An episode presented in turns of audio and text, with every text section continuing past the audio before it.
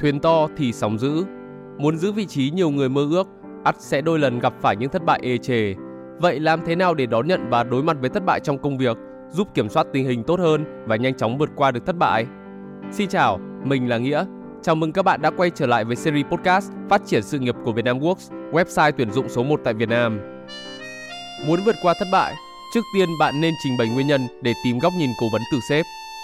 Nhiều bạn thường có tâm lý che giấu lỗi sai vì sợ bị sếp la dày hoặc đánh giá thấp năng lực phải không nào? Các bạn à, sự che giấu không thành thật này chỉ khiến hậu quả trở nên nặng nề hơn thôi vì không được giải quyết kịp thời đấy.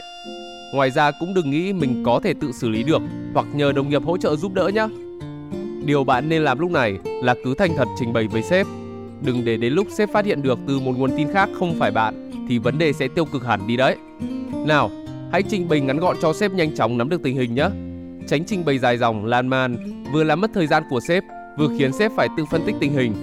Bên cạnh việc nêu ra nguyên nhân thất bại, bạn cũng đừng quên đề xuất các giải pháp xử lý hay ho để thể hiện mình là người có trách nhiệm giải quyết vấn đề. Tiếp theo, nắm rõ nguyên tắc không đổ lỗi để đón nhận thêm cơ hội. Dũng cảm nhận trách nhiệm về bản thân thay vì tìm mọi cách để biện minh hay đổ lỗi. Mình biết nhiều bạn ở đây có tâm lý nghĩ rằng thừa nhận sai sót đồng nghĩa chấp nhận bản thân yếu kém.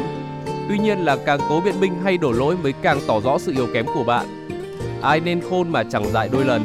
Bạn cần hiểu rằng, thất bại chỉ là một phần trong việc bạn chưa trải đủ kinh nghiệm. Thất bại là điều không thể thiếu trên hành trình hoàn thiện và phát triển sự nghiệp bản thân. Vậy nên thay vì biện minh và đổ lỗi, thì bạn cứ dũng cảm nhận trách nhiệm về mình bạn nhé. Tuy nhiên là cùng một việc thì thất bại bao nhiêu lần có thể chấp nhận được. Nếu bạn thất bại nhiều lần với chỉ cùng một việc, thì sự thất bại này rất đáng để phê phán. Thất bại là để nhận ra sự yếu kém và rút kinh nghiệm cũng như hoàn thiện bản thân tốt hơn. Nếu sau nhiều thất bại vẫn không tiến bộ thì lúc này bạn nên nhìn nhận lại năng lực của bản thân mình. Và một yếu tố không nên ngó lơ, đó là biết quản lý cảm xúc để tránh những ở mức dồn nén. Bạn đã thất bại lần nào chưa? Chắc là ai cũng từng thất bại ít nhất một lần trong đời rồi đúng không nào? Bạn còn nhớ cái cảm xúc lúc ấy trong lòng như thế nào chứ? Có phải là cảm xúc tiêu cực vô cùng và bị xuống tinh thần trầm trọng, bị mắc kẹt cảm xúc và mất tự tin về bản thân? Các bạn à, đừng để thất bại khiến cho cảm xúc bản thân bị ảnh hưởng nhiều đến vậy.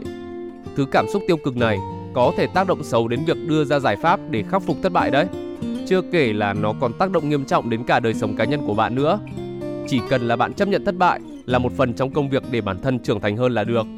Thất bại là sự cố mang tính thời điểm. Mỗi thất bại dù nhỏ cũng là tín hiệu cho thấy bạn đang nỗ lực tiến về phía trước. Từ đó thì chúng ta rút kinh nghiệm để tránh lặp lại sai lầm là được. Bạn có thể khiến cảm xúc tích cực hơn và tạo động lực vươn lên bằng cách nghĩ về dự định tương lai sắp tới, những thành tựu bạn từng đạt được và những điểm mạnh vượt trội của bản thân là gì, vân vân. Cuối cùng là thay đổi tư duy khi chia sẻ về những thất bại để đúc kết kinh nghiệm cho người khác cũng như chính mình. Bạn chọn mình là nạn nhân hay là tác nhân trong mỗi thất bại? Những người nghĩ mình là nạn nhân thường là người có tư duy đóng. Tại này tại kia thì tôi mới thất bại. Tại khả năng con người chỉ đến thế. Tại kiến thức con người cũng có giới hạn. Tại thế giới thay đổi chóng mặt. Tại bản thân sinh ra sai thời điểm. Tại vận số cản trở vân vân. Rất nhiều các lý do. Nhưng mà ngược lại thì những người nghĩ mình là tác nhân thường có tư duy mở hơn. Họ chấp nhận sự thay đổi là lẽ đương nhiên, chấp nhận bản thân thất bại là lẽ thường tình. Từ thế bị động chuyển sang chủ động, họ tìm hiểu nguyên nhân khiến mọi thứ tác động lên mình dẫn đến thất bại. Từ đó trang bị đầy đủ kiến thức, kỹ năng, kinh nghiệm để sẵn sàng dấn thân và đối phó. Các bạn thấy đấy, giữa nạn nhân và tác nhân chỉ cách nhau một nút tư duy. Tư duy mở giúp bạn luôn sẵn sàng đón nhận thất bại để học hỏi, dấn thân và phát triển. Tư duy đóng thì sợ thay đổi và khó chấp nhận sự thất bại.